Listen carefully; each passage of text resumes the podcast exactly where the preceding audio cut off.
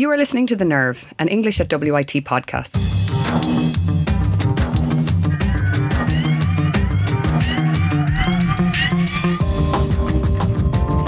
This week, we're talking about a novel on our second year syllabus, a novel which has seen a rise in popularity in the past year with the inauguration and first year of the presidency of Donald Trump.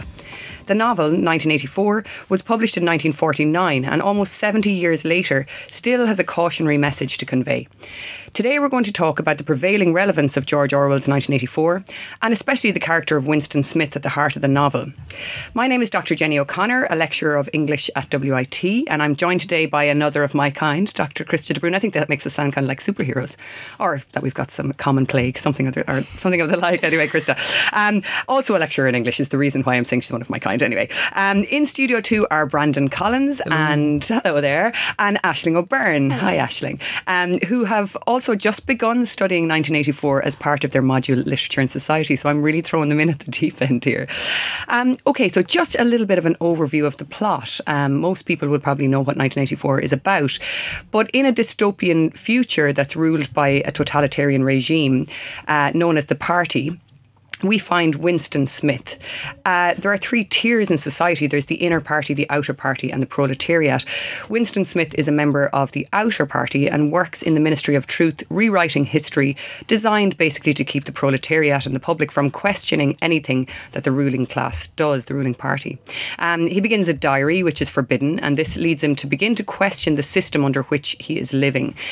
These new questions connect him to Julia, who encourages him to think and act more freely, and he discovers a brotherhood of resistance and for the first time thinks about rebelling against the party, really. Um, so I suppose, first of all, I want your kind of personal reactions to the book because we've started talking only this week about the book. Um, Brandon, you know, did you read the book for the first time in preparation for this module or had you read it before? No, I've read it, good lord, now a couple yonks ago when I was younger, I'd read it and but it was the first time rereading it in a very long time, and there was a lot I didn't quite grasp when I was younger. Yes, it's a very deep book. I didn't know what communism was, you know, I didn't know totalitarianism, socialism. I just thought this is a horrible book. Let's hope the world never turns out this way. Yes, yes. But there's a lot there's a lot underneath the surface that you can scratch away at. Even even at the surface level, it's very plain and clear that there's a lot going on in this novel.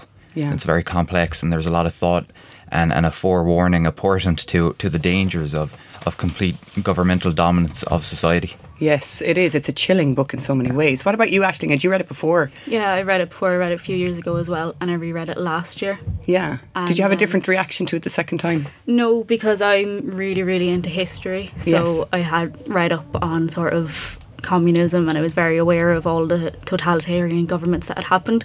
So I didn't I don't think I had a different reaction. It just felt more relevant last year. Yeah because of what was happening in the world and with Donald Trump and the whole sort of fake news and alternative facts yes. going on. It felt a lot more.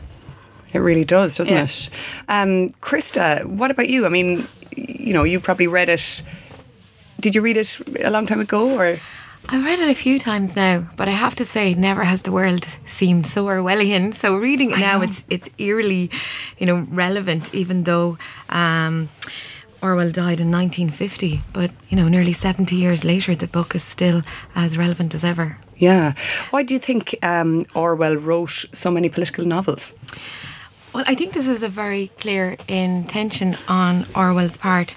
So, uh, one thing that's really interesting to read, um, alongside maybe a reading of the novel. So, the novel's written in 1949, but Orwell wrote an essay called Why I Write in 1946.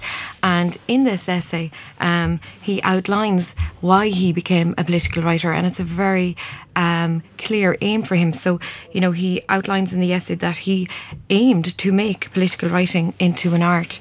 Um, and he, indeed, he says that the opinion that art should have nothing to do with politics is itself a political attitude. Mm.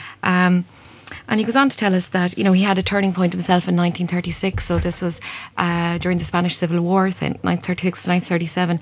Also, he had spent five years as an imperial police officer in Burma, which uh, didn't suit him at all, but he got to see, I suppose, how imperial systems work and so on. And he said that every line of serious work that I've written since 1936 has been written directly or indirectly uh, against totalitarianism and for democratic socialism as I understand it. Yes. Yeah. The as I understand it part is important, isn't it? Because I suppose the fact that it's totalitarianist socialism that he represents in the book is something that we were talking about in class. And he's he's interested in, in showing how all political systems are open to corruption really. He you know, socialism isn't isn't safe by any by any stretch. Um, so it's not just fascist regi- regimes we're talking about here, um, and that's why I suppose when we look at the character of Winston in the book, it is possible to see Winston as a version of Orwell himself in a way, you know, um, because we have been talking in in class about whether Winston is himself a bit of a bad guy, even though maybe he doesn't seem to be or he doesn't he doesn't see himself as one. He it, it's maybe subconscious maybe. Um, of course you can read Winston in a very different way. So traditionally the novel has been seen as kind of the oppression of Winston by the party, if you like, uh, the kind of crushing defeat of idealism by totalitarianism. Uh, but we have been talking about the complicity of Winston in this process. We were just talking about it the other day. What do you think of Winston Aisling as a character? Um, do you see him as a version of Orwell? Do you see him as an everyman? Do you see him as yourself? You know, who does he represent? What is he? What's he about? Do you think? I find Winston quite hard to pin down as a character. Mm. There's a lot of questions about who he is as a character, and I mean, you can empathise with him in a certain way, but there's times when he's quite cold and he doesn't really view um, sort of the people below him as he tends to kind of follow the party line in that sense, I suppose. Yes, that there's an elitism about him. Yeah, but I don't know if he's aware that he has that elitist mindset because he has grown up as part of the middle class. Yes. So I think it might be a subconscious thing. Yeah. Um, so I don't really, I don't really know what to make of Winston as a character. I find you, him quite. Yeah, he, he's he's kind of there's an ambivalence about him. I mean, do you feel that the more uh, oppressive the situation becomes around him. So, you know, by the time he gets to room 101, for example, that you are far more likely just to have empathy because he's a human being going through this. He could be anybody at this point, couldn't Yeah. he? Yeah. Like up to then, in his relationship with Julia, do you think, you know, do you think he behaves in a way that you can connect with? What about you, Brandon? Do you think like that relationship is really interesting, isn't it? Because especially the the I love you note passed from one person to another between strangers essentially is such a strange and unique chat up line. It's it's that that really begins Winston's character because beforehand he's the white collar rebel. Yeah. Uh, and and that's an extension of himself. He he could be any white collar worker. He's selfish. He cares about himself. He sees the proles as beneath him. Yeah. But it's when Julia really wakes him up to the reality of love because he's very he's very unsympathetic at the beginning. Hmm. His he's staring at Julia during the two minutes of hatred, and he's all these sexual frustrations are coming out in in dreams of murder. He wants to slit her throat and bathe in her blood and all these horrible, horrible things. But once she passes him the note, his whole world is turned upside down, and he he begins this this tumultuous fall into a different character, into a, into a into a person almost from a from a cog in a machine into a human being. Yeah. Which which culminates in uh, his fears being realized, and it, it doesn't end too well for him overall. Yeah, and and it's so interesting that isn't it? This idea that this notion that he's kind of fantasizing about doing these horrendous things to her, and and then there's this flip. It's like love and hate are just two sides of the very same coin, or that there's a very narrow line between the two of them, and that. You know, something very small can spark either of those things off. Um, so that he's encouraged in those two minutes of hatred to express all this frustration and venom, and that, that you know these are the emotions that you're allowed to have because actually you're not allowed to express love. So when you're not allowed to express love, then maybe that is the only expression that's available to you. But yeah, the relationship between them is is just so so interesting. I think, um, and you came up with something there in the middle of that that really sparked a thought in my head that is now gone, unfortunately. but I'm sure it'll come back in a minute. Um, so yeah, actually, it was the white collar. It was the white collar character actually, because you know we were talking about um, in class about the fact that Winston is this kind of white collar worker, and that you have this uh, impossibility of the middle class hero, something that uh, a guy called Resch has written about, and the fact that he is kind of sandwiched between the inner party and the proletariat means that he's kind of in an impossible position.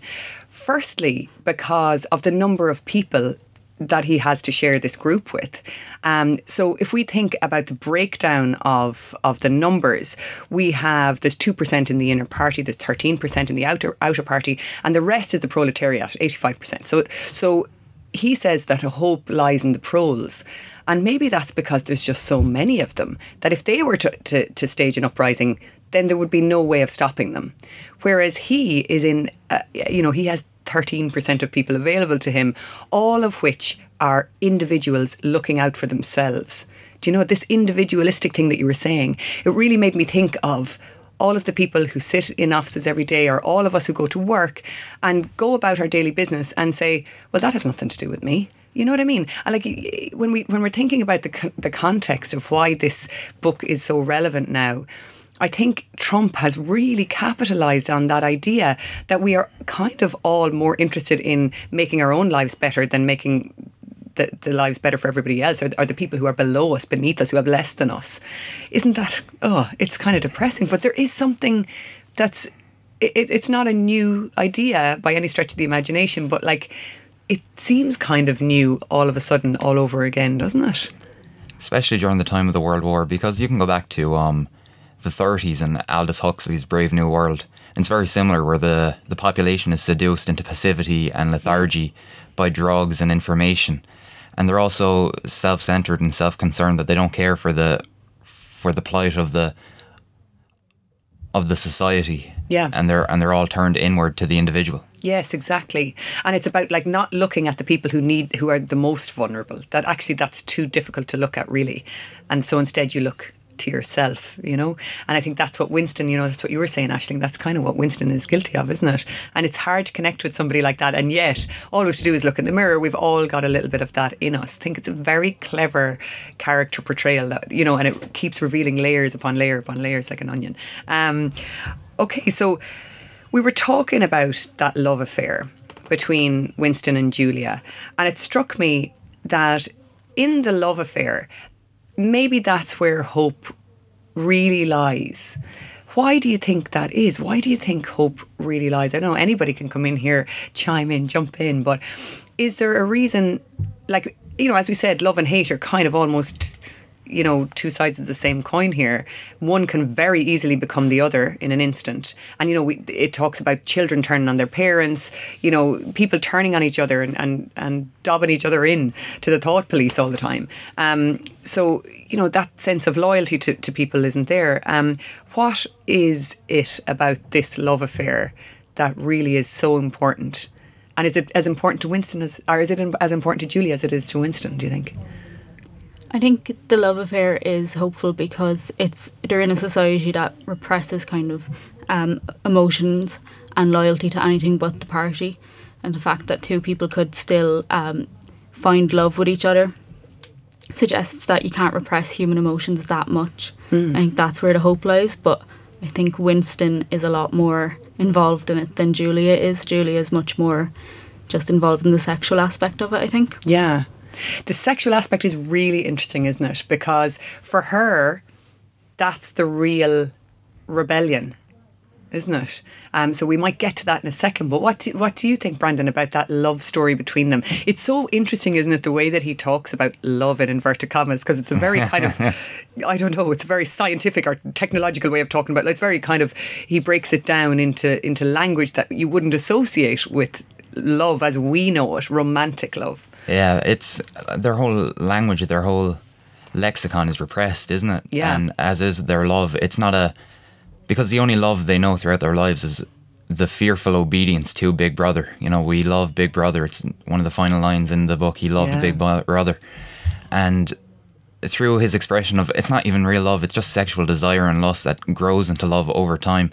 But it's a it's an act of rebellion in itself to love something other than the party, to love another person, to breed loyalty and and respect and self-respect for others and yourself. And it's just individualism is rebellion against the party.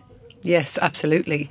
And i think something as well that we will be talking about in class, but something that is really important is that sexual aspect of their love as a kind of an act of rebellion, that sex becomes this rebellious act.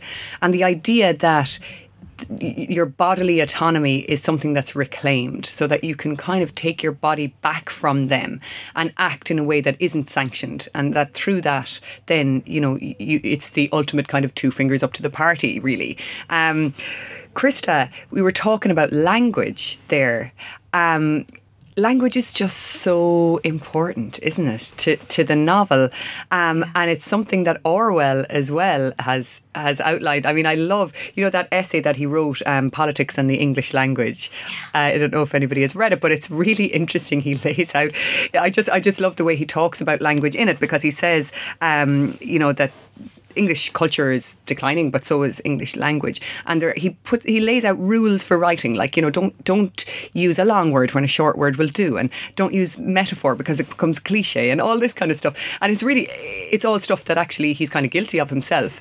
But but if you are working in an institution of any kind or you know if you're an academic you look at the list of rules and you go god actually I do that I do do that you know what I mean thank you Orwell for reminding me um, but you know you can see through that essay and through this novel that he is extremely preoccupied with the role of language in society isn't he um, Absolutely. Yeah. yeah. What do you think? Um, I mean, what I love about looking at Orwell is how much background information he gives us because it's very mm. easy then as a researcher or as a reader to understand his motives. Um, so, actually, in the essay Why I Write, he talks about fusing um, aesthetic and political purpose in the novel.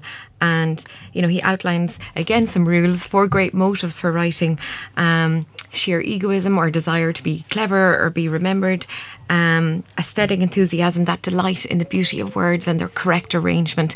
And he does delight in it. it's so true, yeah, isn't it? You know, absolutely. when you write something and you go, oh, I don't think I could have put it better myself. And you're, you, and, but there is a joy in it, isn't there? Yeah, yeah. Um, and you know, we see that in, in his writing, and particularly in his draft work. Actually, a, a lot of that has been uncovered quite recently, and he really laboured over the words, and he talks about writing as a laborious process. Um, but you know, what's interesting for us is that he, he also talks about an historical impulse or um, a desire to record things for posterity, and perhaps most importantly, a political purpose.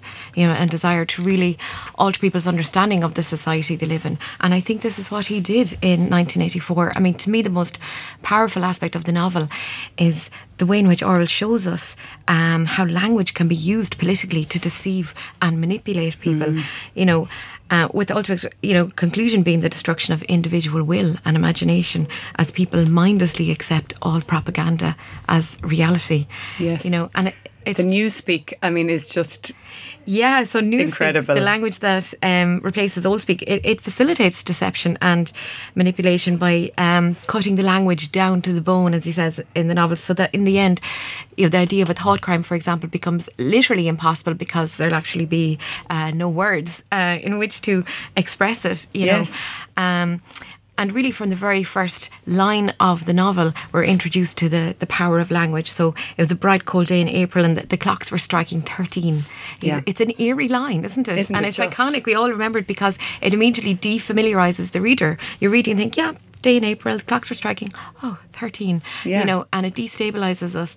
And, you know, Hannah Arendt argues in The Origins of Totalitarianism that one of the ways in which such regimes um, ensure continued domination of their subjects is by the manipulation of their relation to time. Yes. And, you know, the language um, indicates this to us in, in the first line. You know, in Winston, you know, does not know with any certainty that this was 1984 because it was never possible to pin a, down any date uh, within a year or two. I know. Yeah. Yeah. So, so it's and like the relationship of time and to language as well. You know, this this idea that you, it's, it's suddenly all of the, the, the things that marked your day mm. start to be eroded, and the memories that marked your life, they get they become eroded.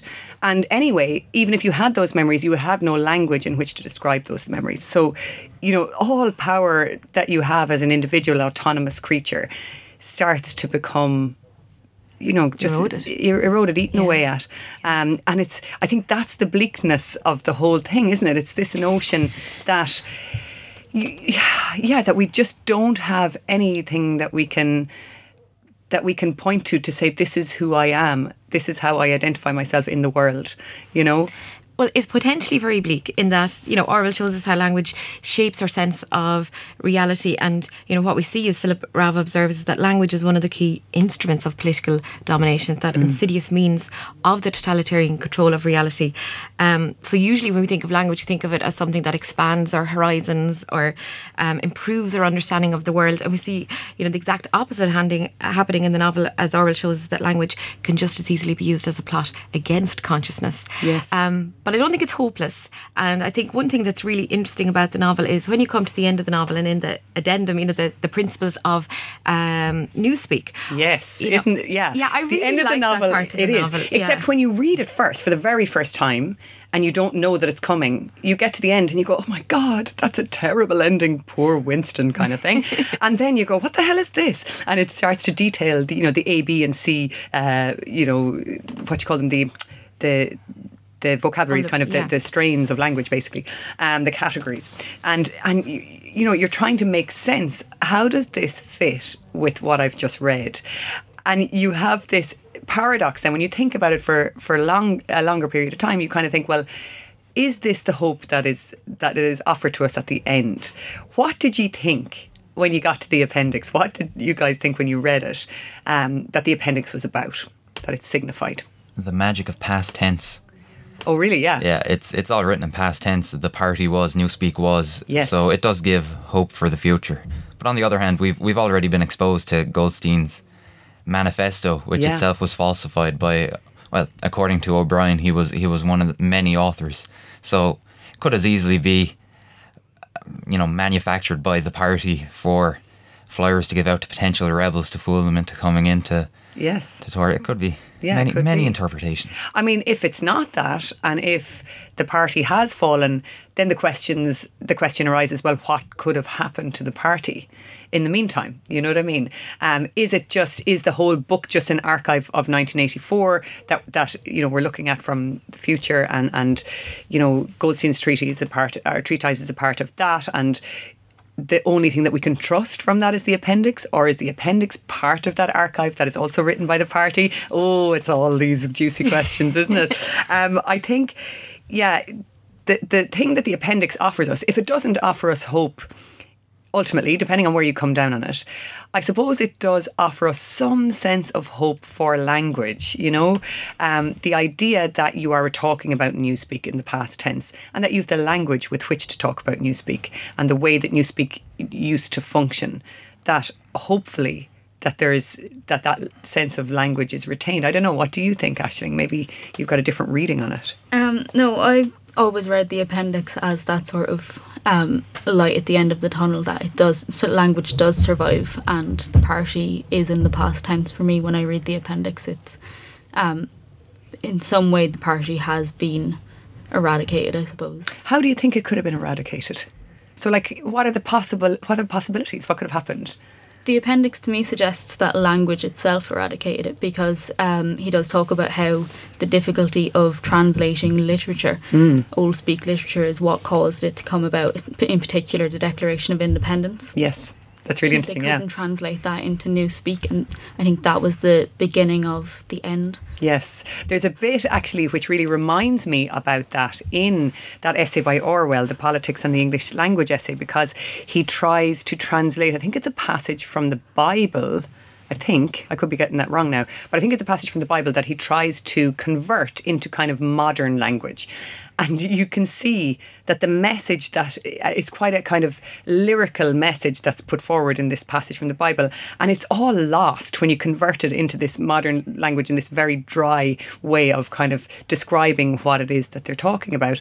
Um, and you can see that he kind of tries he does the same thing in that appendix with the, with um, the declaration of independence that there are some things that you cannot reduce. There are some things that are a kernel of resistance. Um, and that yeah that maybe that's it. Maybe that it's it's language itself that caused the downfall of the party. Wouldn't that be a nice idea? I like the idea of that.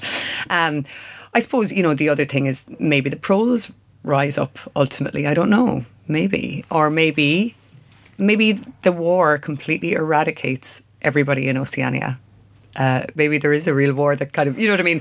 Maybe that everybody is is killed. Um, I don't know. I was trying to. I was coming up with you know these kind of fantasy versions of what happens. At Happier the end ending than the original ending of the book. Anyway, everyone dies Yeah, I instead know. of brainwashed. You know, Yeah. free will and death. Yes. But The- think- sorry, go on, Christa. Um, I think it's important that it ends as it does because the novel, as it stands alone, serves as a really powerful warning Yes. that you know if totalitarian regimes persist, this is the teleological conclusion of that um, regime. But um, the principles of Newspeak suggests that Big Brother was eventually defeated because it was too difficult to translate Old Speak to, to Newspeak, as we said. And I think really what Orwell is saying is that as long as we have, you know, an expansive system of language, we have freedom. And when we have freedom, we have the possibility of dissent. Yeah. And that's ultimately what redeems us Yes. and you know reclaims the, the power of language in the novel. Yeah, it's true. Yeah, I mean that's that's definitely what we want to believe, don't we? The other, sorry, Brendan. Yeah, Just come in interesting. It puts uh, thematically, it puts the reader in the same place as Winston was reading Goldstein's manual. Yeah. Because we ourselves, it's presented to us as truth in past tense that Big Brother was defeated by the the rise of language and the reinvigoration, but. Was it really? The, this whole book is such a downer. Like, would it would it really end on that kind of little little twinkle of a nice little note? I know. Just may, maybe, just maybe it is fabrication. Well, he's probably saying, "Turn on the TV. It's still happening." yeah. Here we are. Look Here outside. we are. Yeah. I mean, that whole thing, you know, we touched on this notion as well about the impossibility of the working class hero the other day and about. I kind of ended the class going, well, maybe Winston does need to be neutralised then, because Ryan uh, in our class, Ryan Wall, hello, hope you're listening, um, made this really great point about um, about Julia, and he said, well, doesn't Winston condemn Julia the minute that he, he brings her into that room with O'Brien, um, you know, and they and they read the treatise? So isn't isn't he the cause of her death? And you know, whether it's subconscious or not, he is the one who who brings about her downfall. Um, and you kind of see that what Orwell is doing is actually saying the individual in in pursuing an individualistic uh, agenda is is dangerous. That unless you're doing something for the collective, unless you are actually trying to cause an uprising to make things better for everybody, then maybe you are part of the problem because all uprisings, you know, and he, he's probably directly referring to, to socialist uprisings that he saw himself and was part of, maybe, um, part of in some way at least, that they are open to corruption too. And that unless you have the will of the entire people behind you, that maybe you are the one who's going to turn into a, a dictator yourself. Maybe Winston, maybe that was Winston's fate. Um, I don't know. Again, a kind of a an off the wall uh, idea in a sense, but that that maybe there's an inevitability to the fact that he ends up there. That it was never ever going to be any other way because of where he starts from, because he's in the middle, but he's sandwiched in the middle between those two places. You know, um, I don't know. His intentions are wrong from the beginning, aren't they? They're all selfish and self centered from the moment he begins writing in this little lovely cream little book because it must be. There's no greater cause. It's just it's so beautiful it must be written and it's it's not for the proles, it's not it's not Yeah. for the greater good of society. He's just doing it for the sake of it. Yeah, he's doing it for the sake of it. He's doing it for what he feels is the truth as well. You know, this notion of I need to find the truth, I need to find the truth. Who's he finding it for? Like Julia has a very different idea from him as to what the point of truth is, doesn't she? Like she's saying, well, what's we don't. We, it, it doesn't matter why this was done. The fact is that it was done, and she's right. You know, that's the thing that needs to be upturned. It's not uh, the search for truth is kind of futile, and and ultimately it is futile because he finds out that the reason that all these things happen is because people are uh, searching for power for its own sake. Ultimately, um, so that maybe it's it's you know when you start to think about more about the collective about the good of society that then you've got something that you can work from. It's really interesting. Um, okay we've actually reached the end of our time would you believe this time flies doesn't Wow, it absolutely flew. yeah, it flies when you're having fun. Um, so thank you so much uh, for joining me, Christa de Brún and Brandon Collins and Aisling O'Byrne. It's really good to have you here, and hopefully we will see you again. Thanks, Jenny. All the best. Thank you.